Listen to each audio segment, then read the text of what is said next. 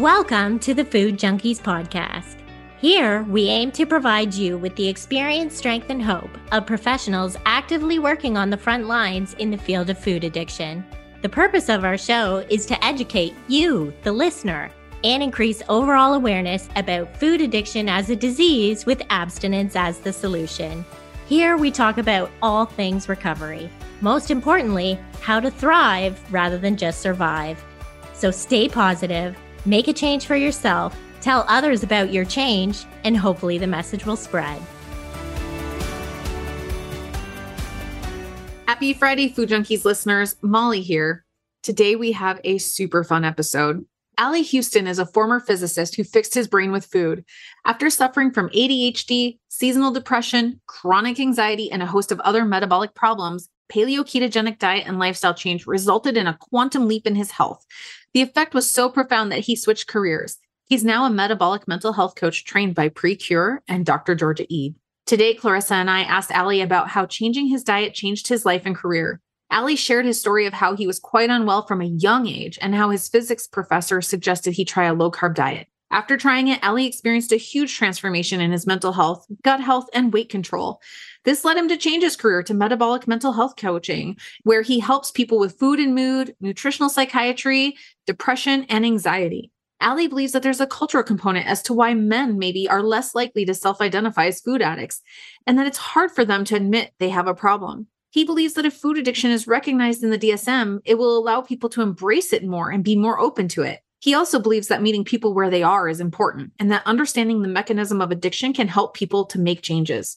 Ally shares his approach to avoiding giving unsolicited advice and talks about his experiments with different diets. He also discusses his podcast, YouTube channel, and book, which focus on mental health and nutrition science. Finally, Ally discusses the importance of finding an individualized diet that works for each person, emphasizing the need to find foods that both taste good and are beneficial for one's health. He also discussed the importance of having hope and believing that things can get better. I'm so excited to introduce you guys to Ally. So, welcome, Ally. All right. So thank you so much for joining us. Uh, today on the Food Junkies podcast, we have the incredible Ally Houston with us. Welcome. Thank you. Thank you to both of you. Um, I really appreciate your work and thanks for having me on. Great. So we usually like to start off with getting our guests to kind of share their personal story about how changing their diet also changed their life and their health. So, and specifically, was there an aha moment for you?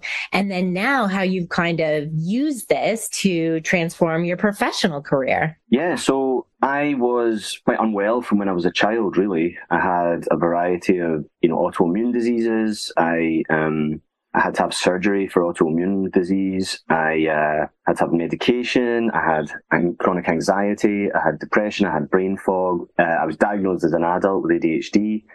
And there were other problems that I had. You know, uh, one of my specialist doctors used to nickname me the encyclopedia because I was like a walking encyclopedia of illness.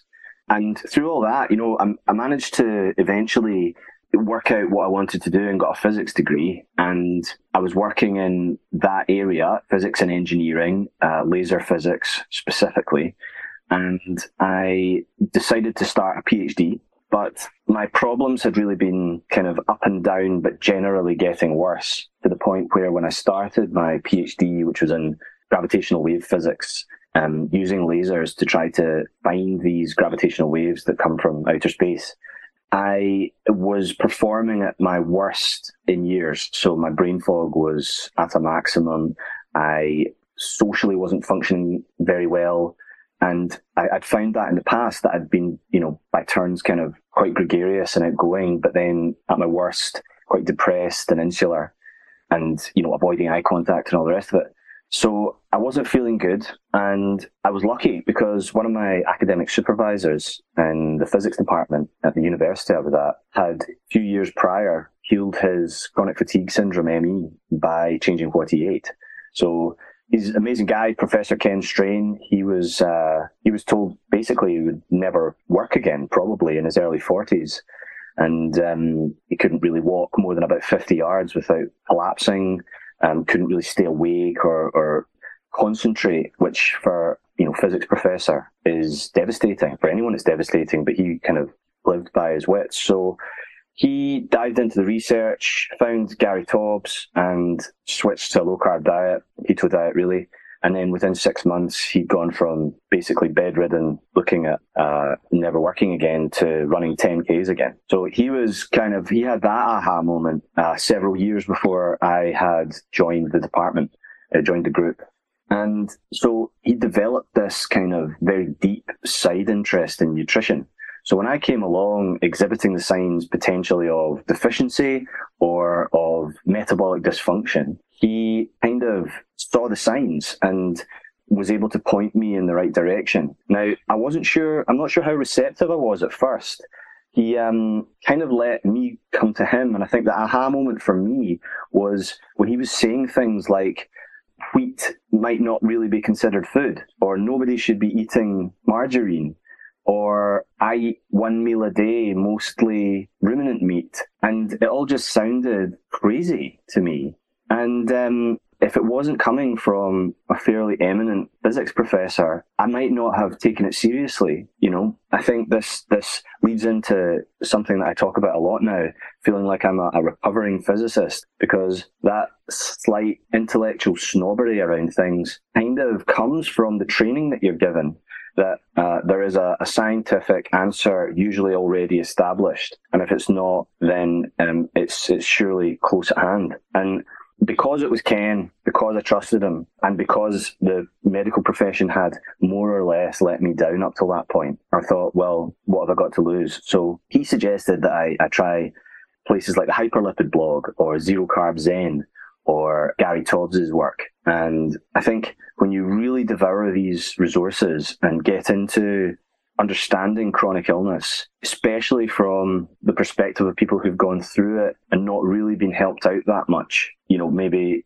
given symptom relief by drugs or uh, therapy that kind of papers over the cracks.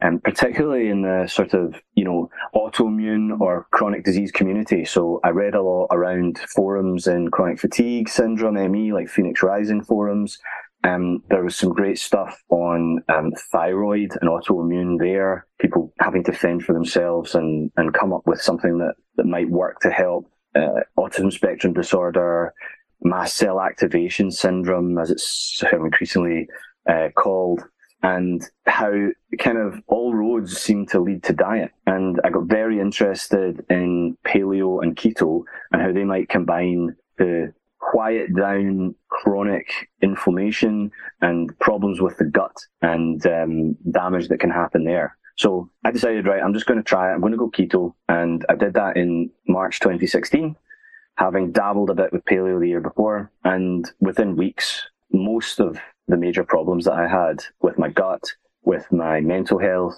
and with controlling my weight, and oppositely for your podcast, controlling you know, addictive eating all just sort of cleared up. It was really, you know, a huge kind of conversion for me.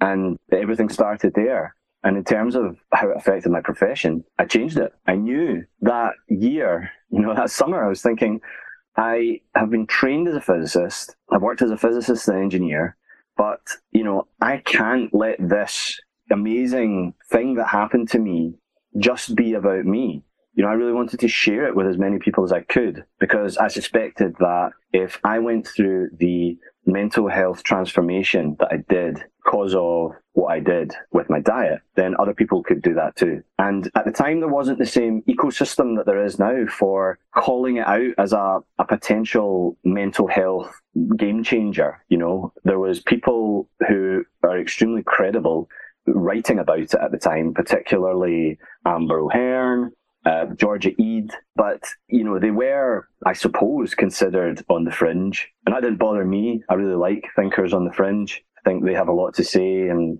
um, George's website's still one of my favourites. Amber's writing is among my favourite. So I, I, but I've got that scientific background. I don't mind diving into the papers. You know, I really like following their stuff. I think it's taken these last kind of seven years to get to the stage where um, the world is ready, if you like, for that message around food and mental health to go kind of mainstream, which has led to what I'm doing now, which is metabolic mental health coaching and setting up MetSci uh, the website and soon to be app with uh, one of your previous guests, uh, Dr. Rachel Brown, also from Scotland.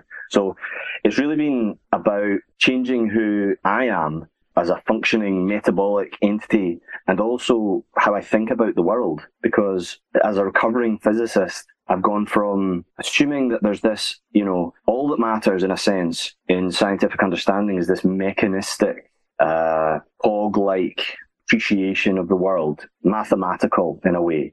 Whereas I've come to appreciate that meeting the, the human being where they are in their journey is almost it's, it's, it's as it's as important maybe where you've uh, evangelized about what positive things have happened with your diet and your health and been kind of sort of amazed, frustrated, maybe angry that people haven't just immediately converted to doing what you do. You know, I, particularly people who are close, you know, people find that I found that, that family members or friends who had chronic conditions didn't just immediately say, "Oh, great, I'll do the same." Um, in fact, sometimes they've they've never even really mentioned it.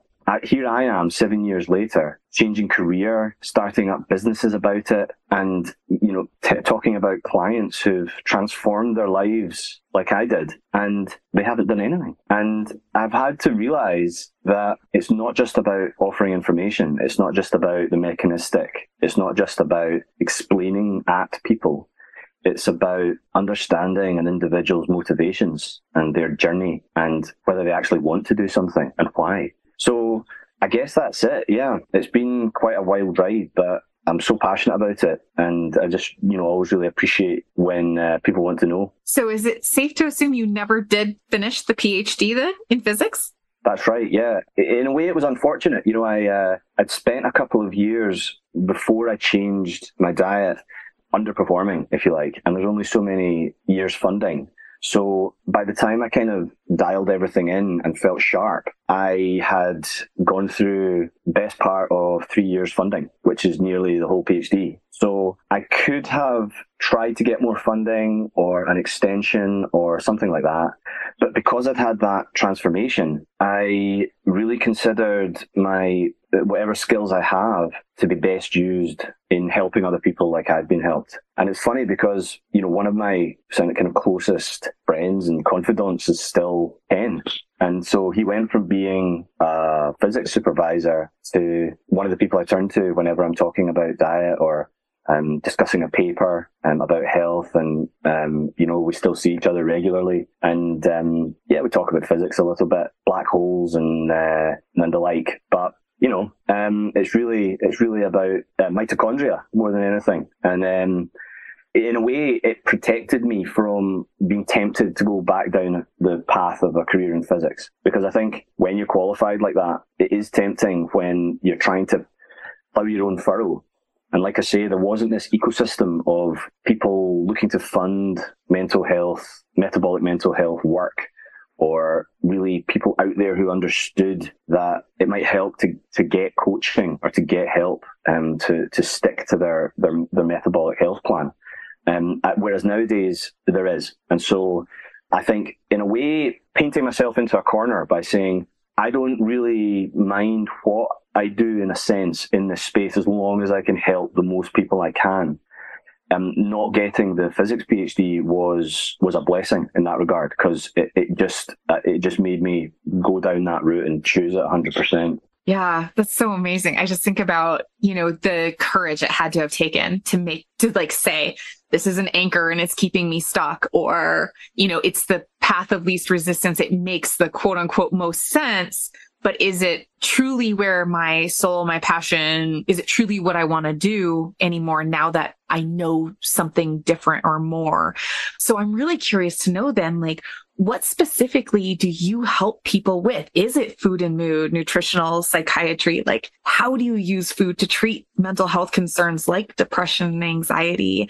And really importantly, we want to know, do you get male clients? So a lot of questions there, but yeah, tell us all about it. Yeah. Yeah. So I set up uh, coaching in the last few years formally after doing training with uh, PreKure, so New Zealand based coach training company. Brilliant, run by uh, Grant Schofield and Louise Schofield, and set up by Louise. And I got brilliant training there and uh, felt much more equipped to meet the individual where they were at. Whereas I think before I was perfectly happy to help people from seven years ago. Uh, you know, I, I guess maybe somewhere between one in a thousand and one in 10,000 people, if I had to guess on guesstimate, would ever be interested in fully reading and understanding any scientific paper whatsoever. Most people just don't want to do it. And I don't blame them. You know, you can look at, at, one paper coming from Oxford and one from Harvard, and they say more or less opposite. So, what chance do people have unless they really uh, explore the wider scientific literature and spend a lot of their time doing it? Now, for most people, that's just not something they want to spend their time on, and I totally get it you know, we all want smartphones, but, you know, none of us should really, very few of us should really know how to build one ourselves. We have to trust people. We have to find experts that uh, we think know what they're talking about. So I think given my training in physics and understanding the scientific process, I feel confident in interpreting scientific data um, up to a point, acknowledging my limitations in terms of how much time I can spend doing it, and that you know I'm not the cleverest person in the world, and uh, everyone has uh, these kinds of limitations and uh, biases, of course. Um, particularly someone who's gone through such a big transformation, you know, I, I had to realize that what I did wasn't going to just magically work for everyone, and that there's many ways to skin the cat. And that, but that is something that I bring is the scientific knowledge boiled down in a way that people can relate to and understand and just take away messages. So that's something that, that I do for people and I've done since day one. But then, like I say, this training in meeting the individual where they are, I think that is where the real magic happens. And so in the last few years, I've got into the, the writing of uh, Dr. Iain McGilchrist, who's a brilliant psychiatrist originally he was an English scholar, and so very much into poems and and prose. But he felt that in analysing these things, somehow the patient died on the operating table. That there's something about how we think and how we analyse the world and how we bring our attention to the world that is fundamentally divided. And that there is this urge to be bureaucratic, mechanistic, break everything down mathematically and understand it that way, which is completely understandable. It really helps us to, you know, have iPhones or fly planes, um, etc., etc. But you lose something when you try and do that with everything. People don't want to feel like they're machines being tinkered with. And he found that when he moved into psychiatry, remarkable things, unfortunate things happen when people have strokes on different sides of their brain, you know. So that the different brain hemispheres have, you know, they, they, they both, there's a lot of pop psychology out there which, which uh, is not valid, but, you know, both, both hemispheres do everything to an extent, but they specialize in very important ways. And his kind of seminal book is called The Master and His Emissary. And he thinks that the right hemisphere should really be the master. And it deals with common sense, wisdom, intuition, you know, if you like, the muse, the voice from the gods, that kind of thing, and a wholeness. And then the left hemisphere is more like, oh, and yeah, and the right hemisphere is the ma- it should be the master. The left hemisphere is should be the emissary, which is like a skilled bureaucrat, and it can order things very well and make things work like clockwork.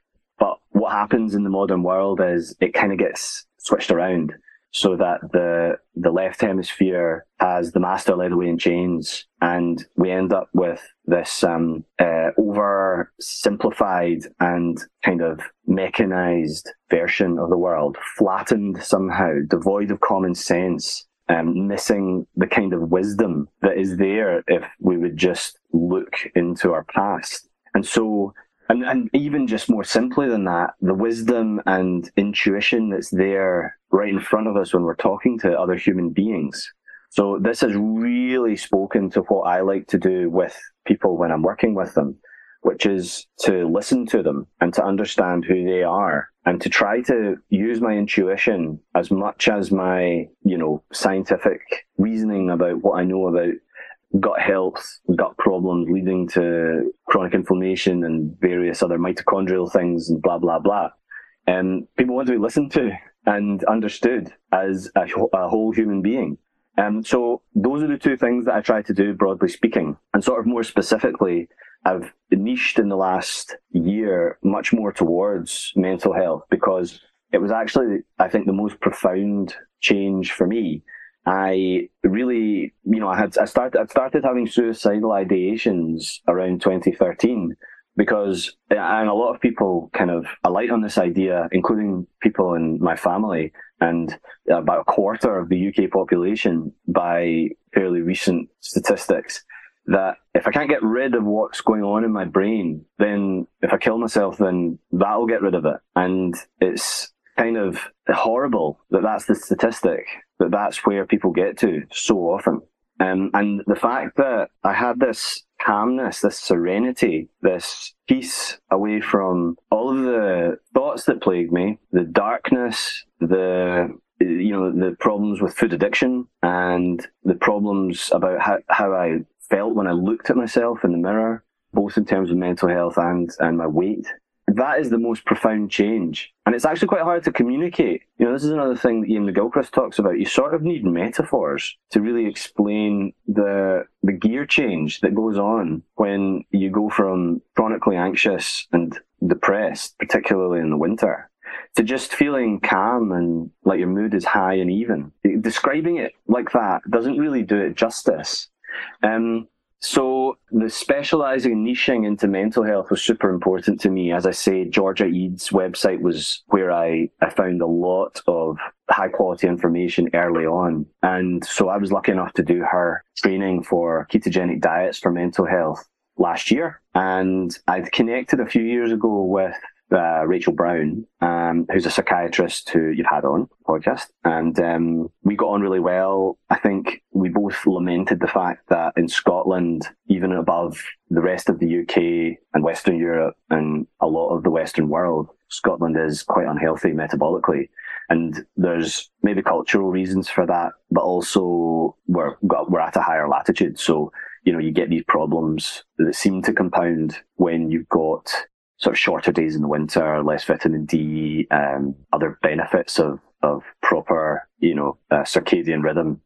So we wanted to join forces as best we could to address the issues that are out there. We both have a similar background and understanding in terms of metabolic health, gut health, mental health, and quite a different kind of training background where, although both scientific, hers is in traditional psychiatry and care in that regard, and mine is in, in physics. So we thought we complemented each other quite well. And so beyond the one to one coaching that has the kind of energy that I'm talking about around a kind of mix between really meeting the individual where they are as a human being and bringing as much as I can in terms of the knowledge of the science to that relationship. I've joined with Rachel to start MetSci, and get to as many people as we can. So we've started the website in January and people can go on there, they can register for free and they'll get free resources, which for some people is all they need. And like myself, I just needed to be pointed towards good information and I could run with it. Um, I think it's important to say from the start that people who are on psychiatric medication should always work with a prescriber to make sure that if they make a change like that, then they are, if they want to taper their medication or increase it if they feel worse at first, which can happen, the ketogenic diet and other lifestyle measures can be very powerful and it shouldn't just be something that you that you do without consulting your prescriber. Um, but that being said, some people do just need the information and to work with a prescriber, and they're great, and it, and it really really changes their life. Other people might need more support, not least because of food addiction issues. And so Rachel and I are offering small group sessions where there's kind of between six and 12 people and um, we're kind of populating that at the moment around the world. And we're going to be launching that soon. And we're also later in the year launching um, an app which will provide free resources and the ability to join in with these group sessions and a course that we're going to launch, which besides offering this high quality information and videos with experts in different elements of what people need to know around ketogenic diets and lifestyle for, for improving their mental health, they'll get live Q&As with myself and Rachel. So we really want to offer kind of one-stop shop for people to improve their mental health. And that's whether they've been diagnosed with something or not. Because I think lots of people maybe don't want to speak to their doctor about it. They, they don't feel like they need a prescription for anxiety or depression or something like that. They just want to know how they can get better from where they're, they're at. And then all the way through to people who have diagnoses like ADHD or OCD or anxiety or depression even people like Amber O'Hearn or Iain Campbell who have bipolar diagnoses or you know schizophrenia diagnoses if people are not currently in a mental health crisis or acutely suicidal, then they can work with us and we can give them the information. They can get the, the level of support that they feel like they need and we can help them to get better. Yeah, like proactive rather than reactive, right? We don't have to be in our worst state possible before we reach out for help. And that's something that both Molly and I fully believe in. And I'm just curious, like, as Molly asked you about the male population, if you find that it is a bit more challenging for them to reach out and ask for help, we certainly specialize in the field of food addiction. And we have our own company, Sweet Sobriety, where we do small group coaching and counseling. And the population of males very slim in there. And we just wondered what your experience was and if you, if you had any thoughts about why. Yes. And I think particularly around talking on food addiction, there's more females who are comfortable in self-identifying as food addicts. And it's not, it's not clear to me at all that there's just more female food addicts. I don't think that's true. So it's hard to know exactly what's going on there. I know that the literature is pretty strong on, for example, depression being more common in females and that that's not just about them admitting that they're more depressed, they're actually more prone to negative emotion on average, but males are more likely to complete suicide. And so it's a very complicated picture around gender and mental health, I would say. And there is something around uh, macho culture and not admitting you've got a problem sense of uh, competition with other males where you don't want to admit weakness and that that is definitely in the culture. It's funny because I think it can take longer for male clients, in my experience, to come round to the idea that they have a problem with food addiction. It's a sense of, just a, have, them having a bigger blind spot around it. So I think almost all of the women I've, I've coached who have food addiction problems are more or less willing to admit that straight away. The, the problem isn't admitting they've got a problem, the problem is overcoming it. Whereas with men, it's really hard for them to even get round to that idea. And I think even when they know that you know that they know that they've got a problem, they might not want to name it. And that's okay too. I think if they can find strategies where it sits okay with them and they can actually get the work done without having to somehow say it out loud or, or go or identify or, or diagnose or whatever label, right? Yeah, exactly. Then that's okay it is funny though because you see people kind of who I think the people who do the best really embrace it, really embrace it and, and say, you know, this is me.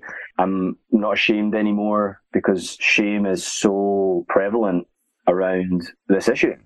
And so it's hard because somehow, sometimes the, the, the deeper you dig or the harder you push, the more client retreats. And so it's, um, and particularly around men and talking about food addiction, I think the idea that you could be an alcoholic is much more accepted somehow amongst males than the idea that you could be addicted to chocolate or ice cream. And I think there's there's a huge cultural component, but I think there's something fundamentally different in in the psyche that I haven't quite got a hold of yet, but I've definitely noticed. Yeah, it feels like with food they should be able to have more control, more power over it, right? Than something that's an identified substance already in the DSM. And so we think that that if food addiction or ultra processed food addiction does get in the DSM ICD, it will allow people to embrace it a little bit more because now at least it's actually out there and it's a you know a diagnosis and so they know other people are struggling with it. But for right now it just still seems like diet culture right? And when when people say oh i struggle with food and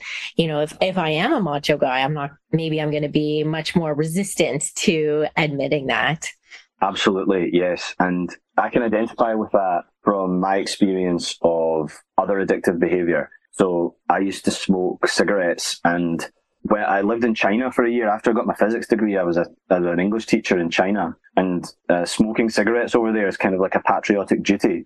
It was changing a little bit when I was over there, but um, more or less everyone smoked. I saw a doctor smoke in a hospital corridor, just, you know, really crazy. And um, so I was smoking 40 a day when I was there. And my addictive personality extends in all in, in, in many directions. And it wasn't, but kind of what might be surprising is it wasn't the fact that smoking was almost certainly going to kill me if I kept doing it that led to me quitting. It was reading a scientific paper that said when smokers are smoking, about 80% of their, their dopamine or their, their sense of motivation uh, comes from the nicotine. And I just really didn't like the idea that my emotional landscape was being regulated by something external. And I think that speaks to what you're talking about, which is that I had, you know, I, I said how it can't just be about the mechanistic understanding of the world. We have to meet people where they are. Well, for me, as a, a bit of a nerd and a physicist, that actually is where I'm at a lot of the time. So knowing that I was regulating my emotional landscape, knowing the mechanism disturbed me and shook me into change. And I think you're right that if it was in the DSM that ultra processed food addiction was a recognized, mechanistically understood kind of ailment, if you like, or you know something you can almost have like uh, like a genetic predisposition. Then all of a sudden it goes from a character flaw to uh, something you can just deal with in the open. So I totally agree with what you're saying. Hey, Food Junkies listeners. We're just going to take a quick break here to share with you something our team thinks could help benefit your recovery with food, body, or self. Thank you again for listening. Hey, Food Junkie listeners. Have you read the book Food Junkies Recovery from Food Addiction yet? It all starts there. This is the book with the basic theory and clinical knowledge of food addiction. Read this book first to get the basics. Our Food Junkies podcast jumps off from the book and is the ongoing breathing version, ever growing and ever expanding. Our podcast introduces you to all the issues of food addiction and the who's who of food addiction today. And if we at the Food Junkies podcast have inspired you to action, either to quit sugar or some other triggering foods or behavior, and you need some extra support, then please join the free Facebook group I'm Sweet Enough Sugar Free for Life. There you will find a community of people who come from all parts of the spectrum, from the new and just starting out to the long timers who call themselves food addicts in recovery to counselors ready to give back and help you. The Facebook group even offers free support Zoom groups Basically, it's a great online living resource of food addiction to help you stay sugar free for life. So please join us. Now back to the show. If you have enjoyed this episode, please let us know. We love to hear from you. Kindly leave us a review on whatever platform you listen to our podcast on. We love getting feedback from our listeners.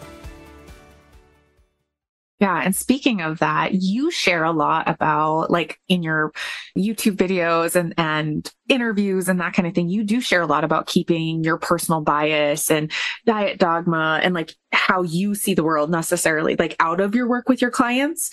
And I'm just wondering, you know, one, how do you do that?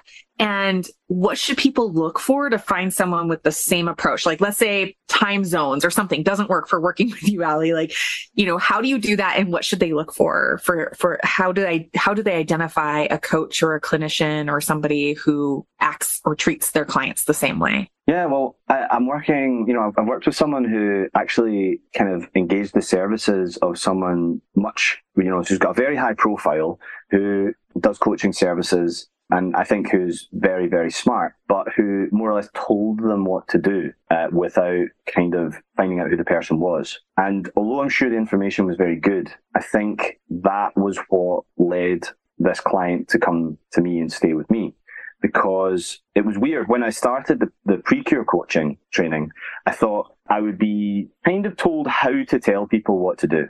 And actually, it's the opposite. It was the first rule almost is never ever give unsolicited advice. So my biases around diet, science, and my kind of dietary dogma that I come out with from time to time hopefully it's hopefully I, I, try to not ever use dogma because I suppose for me dogma is about being not open to change and I think as you understand more and as more information comes out, then you can change your position uh, without shame because new information has appeared.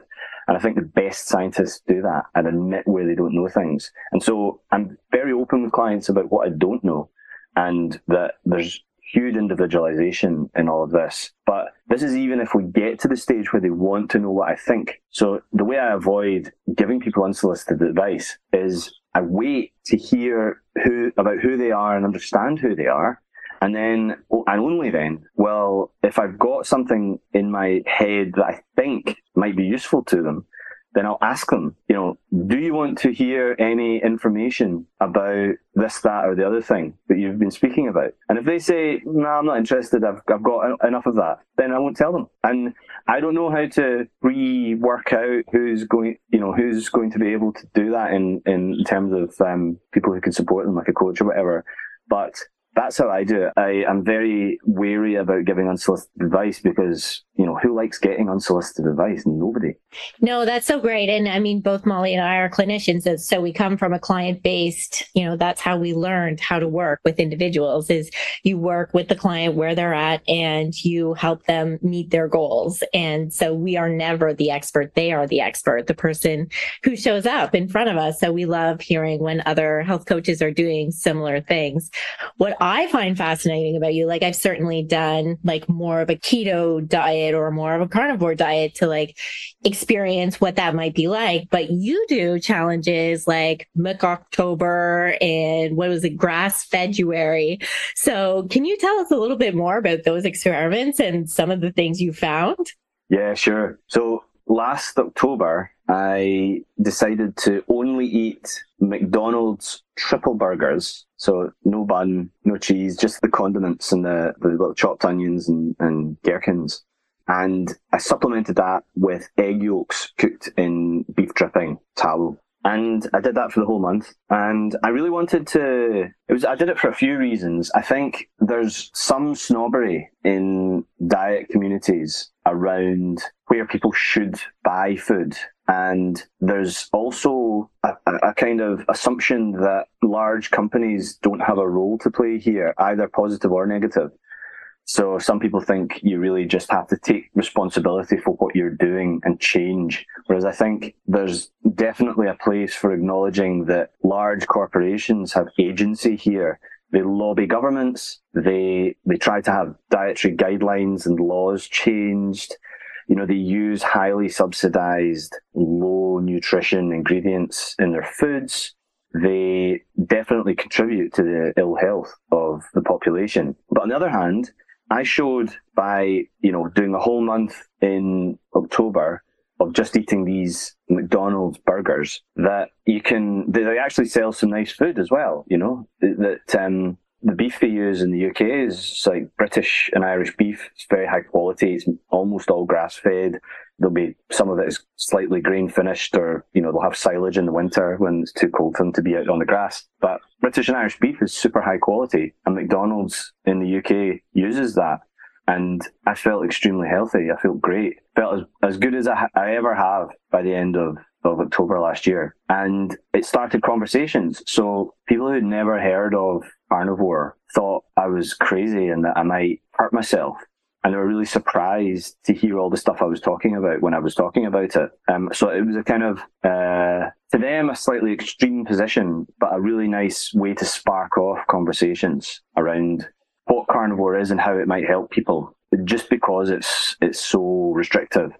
And it certainly showed me that just beef and eggs was plenty to to feel good on. Now, I think they really came into their own these experiments as a as a pair because even after all the, the positive conversations I'd had around animal welfare and whether you know eating meat at all is the right thing to do, the role of corporations in our food chain, whether a carnivore diet can be healthy and can actually help reverse conditions and so on.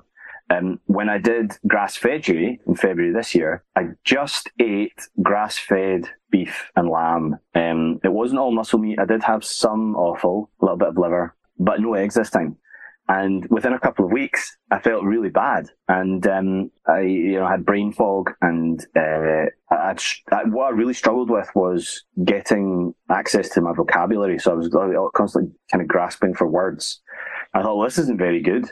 I've gone from eating, you know, McDonald's patties and any old egg yolks cooked in beef dripping and feeling the best I've ever felt to having top of the range, organic, grass fed beef and lamb and feeling terrible. And I thought, well, what's the difference? Well, the difference really is the egg yolks and what's in the egg yolks that might make a difference here. And I took a guess. Choline is something that's very high in egg yolks and it's associated with neurotransmitter production and it's something I've supplemented right at the start of my journey and felt positive benefits. So I supplemented choline and within 24 hours I was my word recall was was back to where it was and I thought well I'm going to scrap this experiment because I didn't feel good. So I reintroduced egg yolks and I went around the supermarket and did what I I, I, very often do, which is just look at food and try to really intuit whether I want to eat that. And I think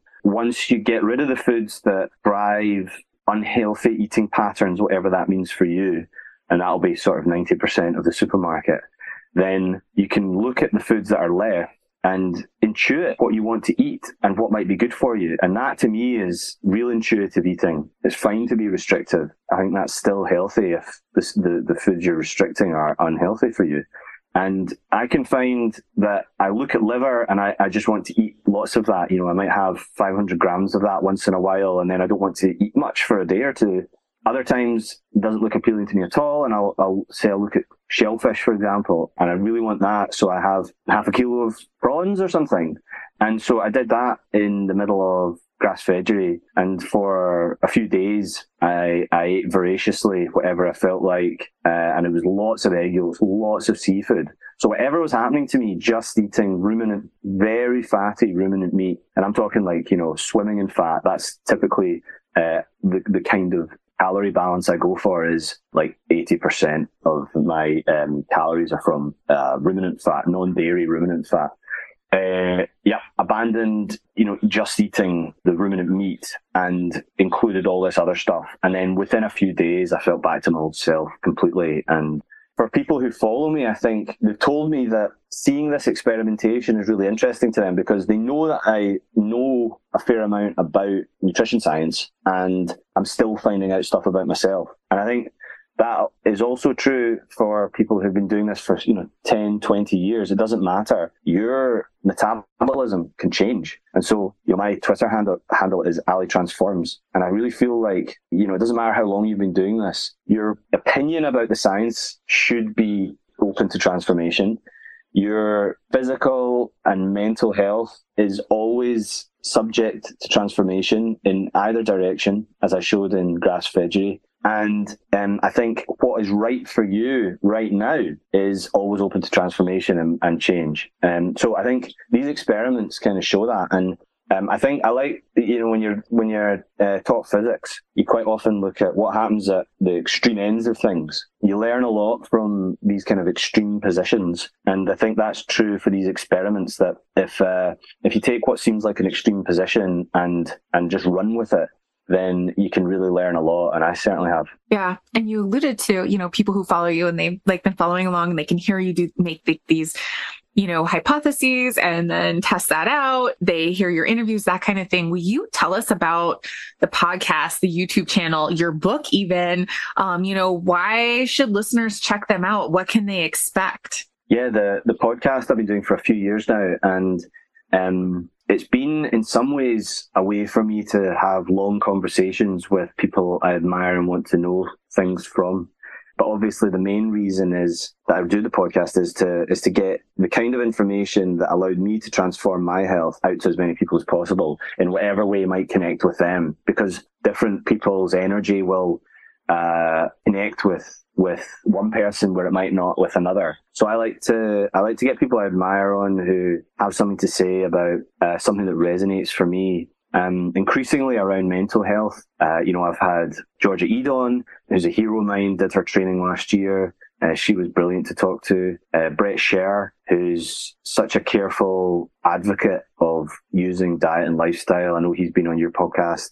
You know, he, other heroes of mine like uh, Peter Dobromylskyj, who wrote the Hyperlipid blog. He's been on a couple of times. Tucker Goodrich, who's really, uh, who's a really cool, interesting guy, who's probably the main reason why we're talking about seed oils so much. I think he pulled on a thread that, and he's, and he, and he's very tenacious and, you know, not let it lie. Um, I'm, I'm, I think I'm trying to piece a, the big puzzle together. That's one of the, the reasons I get people on. You know, Brad Marshall is a very interesting character who's come on the podcast a couple of times, who is similarly, I think, trying to put all the pieces together to work out the full metabolic picture. You know, if you like, to take the, the mechanistic understanding of this system or that system and really work out what is the sort of common sense whole that ties it together. And that's what I'm trying to do with podcast.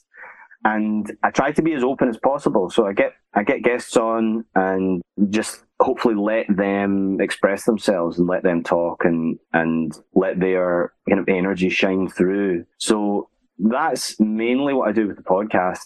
Um, with, I've, I've done, I've, I've worked quite hard on on some of my videos on my YouTube channel. I'd like to do more of them, but they're very time consuming because uh, I, I, try to research them very carefully so that they hopefully are evergreen and they don't go out of date and that they, they are valuable for people. So I've done video, you know, videos about my mental health and diet and about kind of the low quality, uh, nutrition research, which is out there, which tends to make the, the front page of, of websites and newspapers, which is, you know, very often based on shoddy associational science where the, the associations aren't actually very strong between variables like say uh, and outcomes like red meat and cancer for example.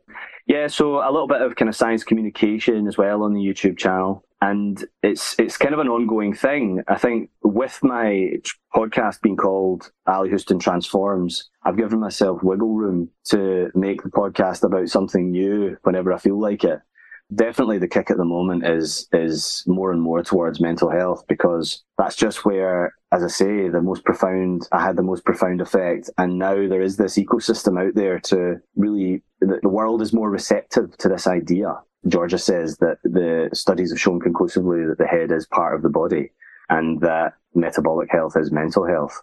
So i've had chris palmer on as well and whenever I have someone on who's a bit more of a generalist, like Brad Marshall or Peter Dobromylskyj, I talk about how their investigations impact on mental health. And I think that can be very revealing too. So yeah, more of that coming for sure. I've got some very interesting guests coming on. The next one I'm recording is actually Amber O'Hearn, Raphi Sirtoli, uh, Andreas Eenfeldt from Diet Doctor, and Ted Naiman. And they're all coming on together to talk about satiety per calorie. I don't know if this is something that you've been following. yeah, there's lots on Twitter lately. Been lots of stuff going on there for sure in that conversation. So that would be fascinating. Yeah, I had Ted and Amber on last year, which was a very popular episode, kind of broadly talking about whether to prioritize fat or protein. And it's something that comes up with clients because it's a question not just of the mechanistic again, but of what people actually prefer to do. You know, some people find it quite difficult to get fat in their diet, even though when they try and succeed, they find that they feel much better. Whereas other people, when they prioritize lean protein, they feel better. So great. Yeah, well, it is bio individual, right? We did like a DNA profiling for nutrition, and even among our three co hosts of the Food Junkies podcast, and I am relatively saturated fat intolerant. So when I did do keto or more carnivore, I was bloated and I feel, felt awful. And so intuitively, I had transitioned until I found that out. And so, but these are the fascinating conversations we want to be having to say, like, there's no one way. And like you said, like, you were eating a way that seemed optimal to you when you were doing that grass fed, but there was something missing and your body signaled you that this was not the right fit for you. So I love these talks. Yeah, the the one with four people coming on. I'm I'm interested to see how well I can wrangle everyone because they're all you know very brainy. They all have their own things to say. But actually, I think sometimes, sometimes um, the surprising thing is how much when you get people like that in the room, how much they really agree that it is individual and that people do need to find out for themselves, and that satiety per calorie is a kind of a shortcut for people who aren't going to read scientific papers. You know, what is a good shortcut to understand what you can reach for? Because I don't know how you find it in your small group sessions. I'd be interested to know but the ma- the major question that people come back to again and again is how can I eat things that work for me metabolically that I actually like? And so having a scale like satiety per calorie or whatever it may be that is somehow a shortcut to understanding what might be useful metabolically and then just choosing foods that you really like from that list or recipes, I can see how it could be an advantage. Yeah, to keep it simple, quick, easy, right? I mean, we've obviously already been, you know, immersed in this convenient lifestyle, right? But how can we do this for ourselves in ways so that we do cook and prepare, but it doesn't take such a long time and we don't have to create these elaborate meals? Because I know you have a, a, great cookbook as well, but it just makes sense in terms of how can I prioritize this and make it more efficient and also enjoyable at the same time. Yeah. And one of the ways that we do talk to clients, or at least I know I do, is like, you know, especially working in the realm of food addiction, right? Is that we kind of look at it in this like step by step process where first we remove the things that are lighting up our brain like a Christmas tree, like whatever it is that once we start, we can't stop, whatever. And then it comes to like the medical, you know, or metabolic or medical level. So it's like, okay, now we're going to, so whatever's left from, you know, if we have all the foods in the world, engineered or otherwise, and we remove the things that are lighting up our brain, what's left? What do we need to remove for a metabolic medical reason? And then from all of that that's left, what do you prefer? Do you need to remove things because you don't prefer them? Do you need to add the, you know, or what do you keep because you do prefer them? Like what do you highlight? What do you make more abundant? And I found that when I talk to clients in those terms, it really simplifies it for them and they don't feel so overwhelmed, kind of in the way you were just describing. I was like, oh gosh, I feel overwhelmed just kind of hearing you ask that question that clients have asked. So, like, if we just keep it really simple, get those things out that once you start, you can't stop, metabolic or medical reasons. Next, if you're allergic to peanuts, get them out of there. You know, if grains aren't working for you for one reason or saturated fat, you know, whatever, get it out of there. And then what is your preference? I always use raisins as an example for me. They've never, like, I'm not addicted to raisins. They don't, I'm not chemically dependent on them. I'm not allergic to grapes but I've had raisins every way you can have them. I'm 40. So like, as you can imagine, I've had them every way you can have them and I just don't prefer them. So I don't eat them, right? Like they don't, just because they on paper work for me, right? Doesn't mean that I have to consume them.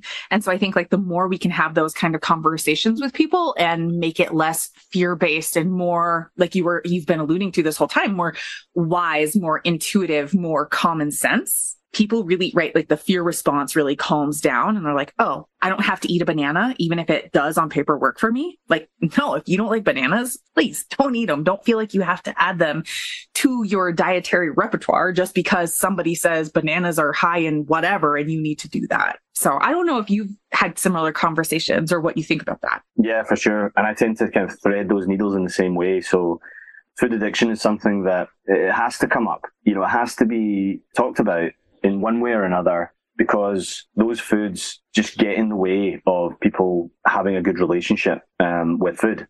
And then, you know, thinking about what people really love is something that I start with. So what foods do you really love? And then asking the question, what foods love you back? So it might be medical, like you said, or you know, they find that they, they get a, a negative gut reaction or skin reaction or a mental reaction if they eat certain things. And just being kind to yourself about giving yourself time to get used to those signals and you know, if you start eating things that you don't really want to be eating, but you find hard to give up, then it's not that you you've failed and that everything's kind of gone to pot and you and you need to uh, give up. It's it's just you know something that happens to everyone on the on the on the road to getting better. So it, what's interesting to me is when people realize that when they were eating kind of against their health goals, they probably weren't eating that many, that much variety. You know, they think they were. They think that they're going to be giving up all this kind of smorgasbord of uh, incredible, wonderful variety. But, but when they really boil it down, they've probably got three to five meals that they have 80% of the time.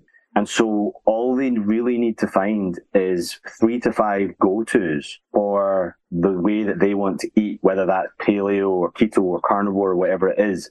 And it's not that hard if you put a bit of time and thought into it to come up with three to five meals that contain ingredients that you really love and that love you back.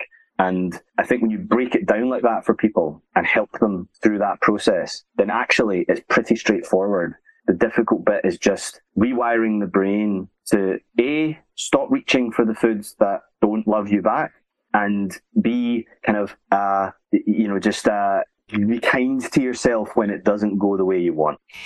So, if anyone was looking to work with you or figure out more about MedSci, where's the best place for our listeners to follow you and find you? So, you can go on to medsci.com and we give away a free download uh, called The Six Pillars uh, to Better Mental Health. And it really is just like a starting point for people to think about how they might improve their diet and lifestyle to you know, make their mental health better. So you can get that from medsci.com and you can uh, find out there how to join. There's a free membership. There's absolutely no strings attached.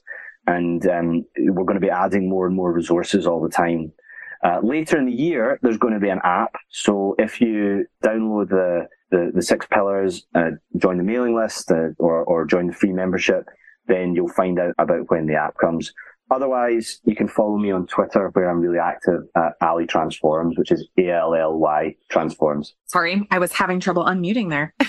so, so we always have a signature question for our guests and we tailor it just a bit to make it just special.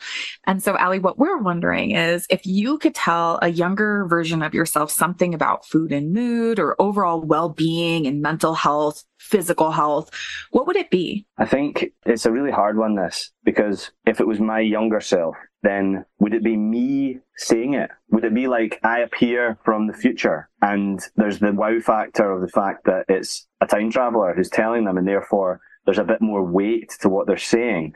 Or is it I'm imagining what bit of advice would have helped me personally as a youngster? Or I think I need more clarification. Can you do both? Because now I want to know both answers. If it was future you coming back and early you sees future you, what would you say? And then if it was just like little you at that time and what you would have been open to hearing, what would you have taken away? Yeah. So the first one, I think I could just get away with saying what I know now about metabolism and mental health for me. And I think it would be eat a paleo carnivore diet where you, you get most of your calories from non-dairy ruminant fat and don't ask any questions. Try it for a couple of months, see how you feel, and get uh, as much light as you can, sun without burning, and make sure that you connect with people who make you feel good. And because I'm you from the future, it, this is some sort of crazy miracle, and so you obviously have to listen to me. And I think I would but if I was kind of giving myself advice as a young person in a different body, like, you know, like as an older person who might seem wise or something, but I was just myself at say 18 when I was, when I had loads of health problems and I wasn't doing very well. That would be much harder because you don't want to take advice. How do you weight the advice of some random person against Googling? Google didn't exist then, I think, but um, you know, Googling keto, for example, and finding that there's credentialed professionals from the Ivy League institutions saying keto will kill you. So I genuinely don't know how I would give advice to a young person up against that. I think living the way I do as a kind of example is as good as it gets because there's a bit of a paradox around giving advice, like I've kind of alluded to before, where the more you press, the the the more people can retreat, especially at that age. And it's kind of a an unfortunate uh, thing that young people want to go out on their own and try new things, and it's exactly what we're programmed evolutionarily to do. But you know, you know, it's you know, it's like that song. I wish I knew what I know now when I was younger. You somehow have to live it, and I think being the change you want to see in the world is probably as close as I can get to that answer. You know, it's quite different. Quite, a, don't you think it's quite a different question from the one of being a time traveling? Very yeah, no, it is perfect. Yeah, one feels very Terminator, and the other feels the other one just feels so much more real, like you said. And then that, but in you tell telling that story or giving that answer, it, it makes me wonder, like, what is it that you heard when you were about 18 years old, or in that time age when you or age when you were experiencing the worst of the worst? Like, what was it that you held on? Or even when you started to experience suicidal ideation, you know, 10 years ago, like what was it that made you hold on? I think I um, thought of my family and the connections that I had and found hope in myself. Not everyone can do that. I found it unacceptable that I was having these thoughts. And I think I have a faith in that mixture again of scientific understanding and a sense of humanity or humanness and connection and wisdom that there is an answer out there that will work for you it usually comes at the end of some hard work, regardless, because that song about I wish I knew what I know now when I was younger, I always thought it was funny that he doesn't actually just tell you. You know, when I was younger, I was like, just tell us what you know. And then I don't have to go through what you did. But it doesn't work like that. You have to go through something to, you know, for life, for life to be meaningful. I don't really know, to be honest. I think Jen Unwin talks about hope as a huge factor in changing your health you have to believe that things can get better. And I suppose there was people out there who made me think that. And that could have been members of my family who I knew would never give up on me, friends, and people who I hope to be like to someone where I can tell them I transformed, you can do the same thing. So just sort of hold on. So maybe today's episode can be somebody's hope. Yeah. So Fingers beautiful. crossed. Yeah. I got all emotional. Like that was beautiful. I think that that was probably the most heartfelt, genuine, like vulnerable response to that question I've ever heard.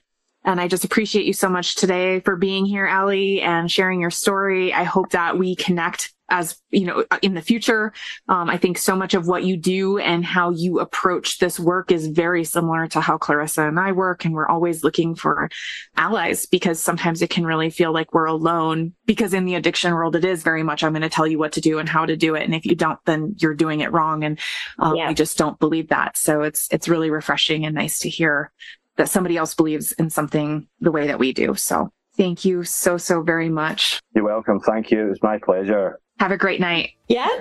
Bye, guys. Bye.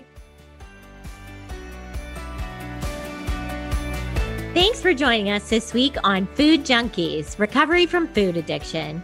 Make sure to join our Facebook group, Sugar Free for Life support group, I'm Sweet Enough. You can subscribe to our show in iTunes or Stitchers. That way, you'll never miss an episode. While you're at it, if you found value in this show, we'd appreciate a rating on iTunes. Or if you'd simply tell a friend about the show, that would help us out too. Don't forget to pick up your copy of Dr. Tarman's book, Food Junkies, which is available on Amazon. If you have any additional questions, both Molly and Clarissa are food addiction professionals and work one on one with clients. You can find their websites and email addresses in the show notes. Be sure to tune in every Friday when our new episodes drop. As Vera loves to say, the power is ours.